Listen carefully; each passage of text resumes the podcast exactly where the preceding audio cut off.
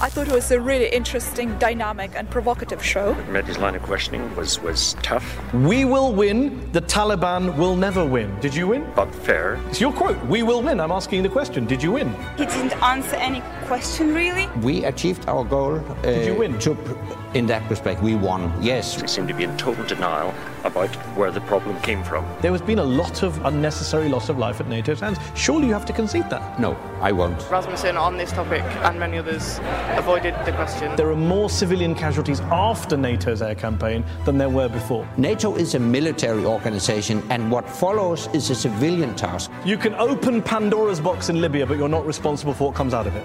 Obviously, Mahdi Hassan, he did a brilliant job tonight. Not our You don't responsibility. care. You just say, we'll bomb and go. I thought that it was very insightful. Obviously, we think that Russia has violated international law. That happened on your watch, on NATO's watch. I think the panel did a really good job of challenging the guests in ways that Mehdi couldn't. NATO has created a situation when World War III is no longer a fantasy.